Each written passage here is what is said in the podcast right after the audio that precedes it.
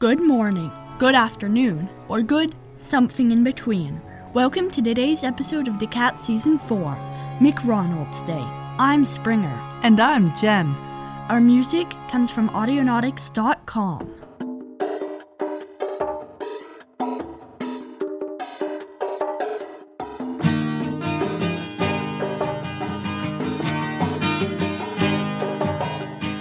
Aw, lovey, are you sure you're not disappointed? Oh, sweetie, disappointed? How could I ever be disappointed? You've brought me here to Venus, the home, well, you know, it's named after the goddess of love. Oh, anybody could go to the Caribbean or to Hawaii, but you brought me here to Venus. I'm just so amazed at your thoughtfulness. It was nothing. Torbid and Gwen, the two iguanas in love, were walking down the main street of Venus, between the acid ponds and pools, and the burning miners in their rags, smiling at each other, seemingly not noticing anything except for themselves. Oh, lovey, I just think you're wonderful. Ah, sweetie, you're the best. And I'm sorry that I forgot the picnic. You know I meant to bring the picnic basket with us. Ah, that's okay, honey. I think that we'll find something eventually, you know. Things just work out for the best sometimes. Oh, look at that man. Well, what is he wearing? They looked at a miner wearing bizarre rags, most of them on top of his head. He was obviously drunk, and as they watched, he stumbled into an acid spring. Oh, this is just amazing, isn't it? It's like being at a carnival. Aw, honey, you always make the best of everything. Well, there's nothing to make the best of. It is the best, being here on Venus with you. Aw, said Torbid. The iguanas continued on, looking left and right at the wonders of Venus. Oh, look, honey, look! It's a geyser just like it I've heard about from Yellowstone. Who needs to go to those national parks when we can be here at Venus watching a beautiful green it is fragrant, isn't it? Yeah, let's go this other way, said Torbid. After a little while, they were entering a different part of the planet, a part where there was a tent city. Oh, look! We're coming to a tent city, said Gwen. I've read about these before.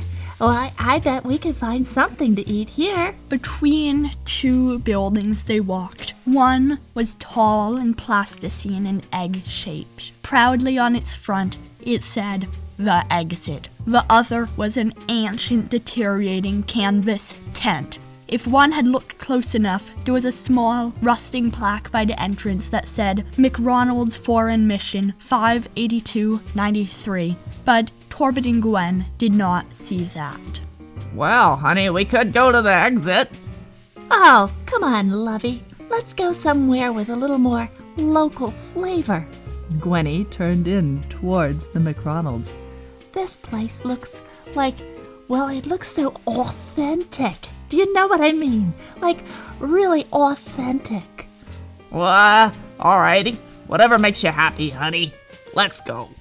And the two iguanas walked through the door of McRonald's. What met their eyes was truly startling. A large creature wearing a strange rubbery costume of a pinstriped suit and a bizarre mask was stumbling around, crashing into the walls of the building underneath a small TV that was, strangely, playing commercials for the restaurant across the street, The Exit. Are you sure you're good with this place, honey? Yeah. No, this is great. Whoa, what do you think that guy's doing? I think they have a cabaret going on. Come on, let's get some good seats. Well, looks like there isn't anybody else in here, so I guess we can sit wherever we want. Torbid led Gwen over to a small table where the two of them sat, watching the lurching creature. The lurching creature's suit tore open, revealing its longish black fur underneath. It stumbled around. It said, trying to stand up upright. Oh, would you like anything to eat? Like a burger? I'm Ronald Reagan, and I work at McRonald's. I have a Reagan here. I never would have guessed, said Gwenny. I thought he was a belly dancer. Whoa, okay. Well, we've been to Ronald Reagan's before, haven't we? To McRonald's? Ah, sure we have, honey. We've been to lots of McRonald's all over the galaxy. Well, I don't remember what I want to order. Can you just order for me, lovey? Oh, okay. We want a couple of deep fried, do you have any bubble gum? No, said the large black creature with the odd mask. Psst, hey, you! Psst, Rascal! Ronald Reagan! A voice hissed out of the kitchen. Come back! Over here! The strange black creature ran into the back room and came out holding a large pile of deep-fried something or another. It quickly shoved it up its sleeve before Torbid and Gwen could notice it much and pulled out its ray gun. Okay, watch the ray gun, said the creature. Ooh, said Gwenny, watching the ray gun with complete attention. The creature whirled it around faster and faster, and suddenly all of the food slipped out of its sleeve and crashed to the floor, where the creature slipped over it, smashed into a wall, and its mask tore to pieces. Oh, I told you this was a cabaret, said Gwenny, clapping her hands together. Or paws, as the case may be for an iguana. Well, I don't know about that, said Torbid, who was a little more skeptical than Gwen. But the two of them waited patiently, sure that something would come along eventually, and meanwhile, the strange black creature pulled itself up out of the wall and stumbled back towards Torbid and Gwen. I'm sorry, it said, picking up the burgers and shoving him towards it. I'm not really Ronald Reagan, I'm just Rascal. Hey, wait a minute, said Torbid. I recognize that name. Hey, take off that weird hat you've got on. Rascal pulled off the rest of his mask. Oh, yeah. Hey, didn't you catch a ride with me in my oven once? No, I didn't, but oh, you're the iguana from the vending machine on the weird Starship Dreadnought thing that was 9 miles long, and we were in the vending machine, then you ran away in the oven and left me with the robot that played the saxophone who took me to a space station where I had McDonald's for the first time, and then I went to Neptune, and then I met the Supreme Leader again, and I kind of was a Supreme Leader for a short while, and then I was back on Earth and it was Ganesh, and... Yeah, that's what I thought. Honey, I want you to meet Rascal. He's an old acquaintance of mine. And, yeah, he's a cat. Why, delighted to make your acquaintance, said Gwenny.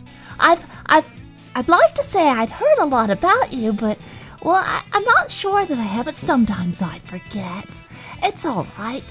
It's super nice to meet you now. Okay, said Rascal. So how about getting us some food? Come on, I bet it's even on the house, right?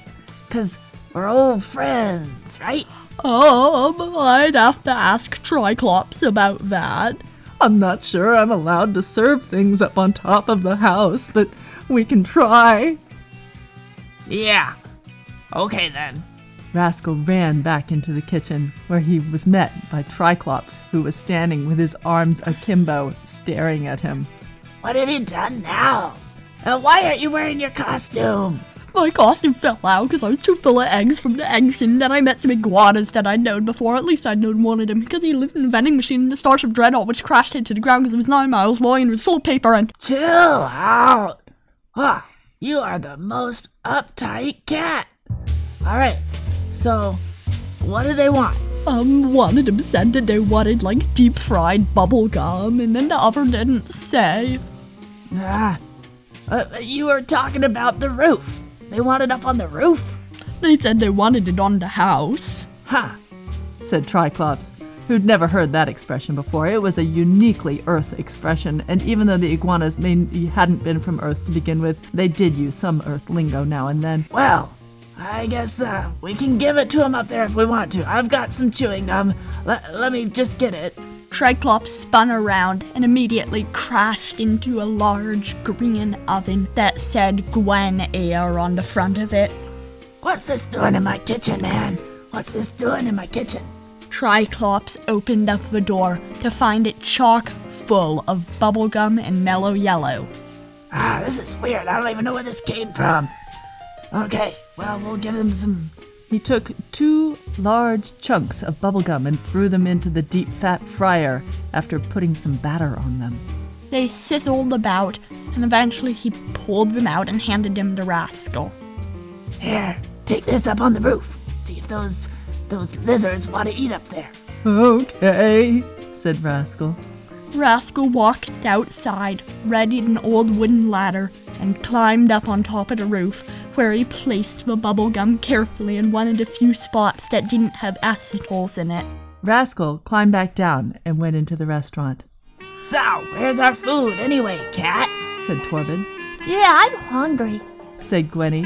I'd really like something to eat soon. It's up on top of the roof, but you have to pay to get to it first, said Rascal. Triclops said you did. Triclops said that you had to pay if you wanted it.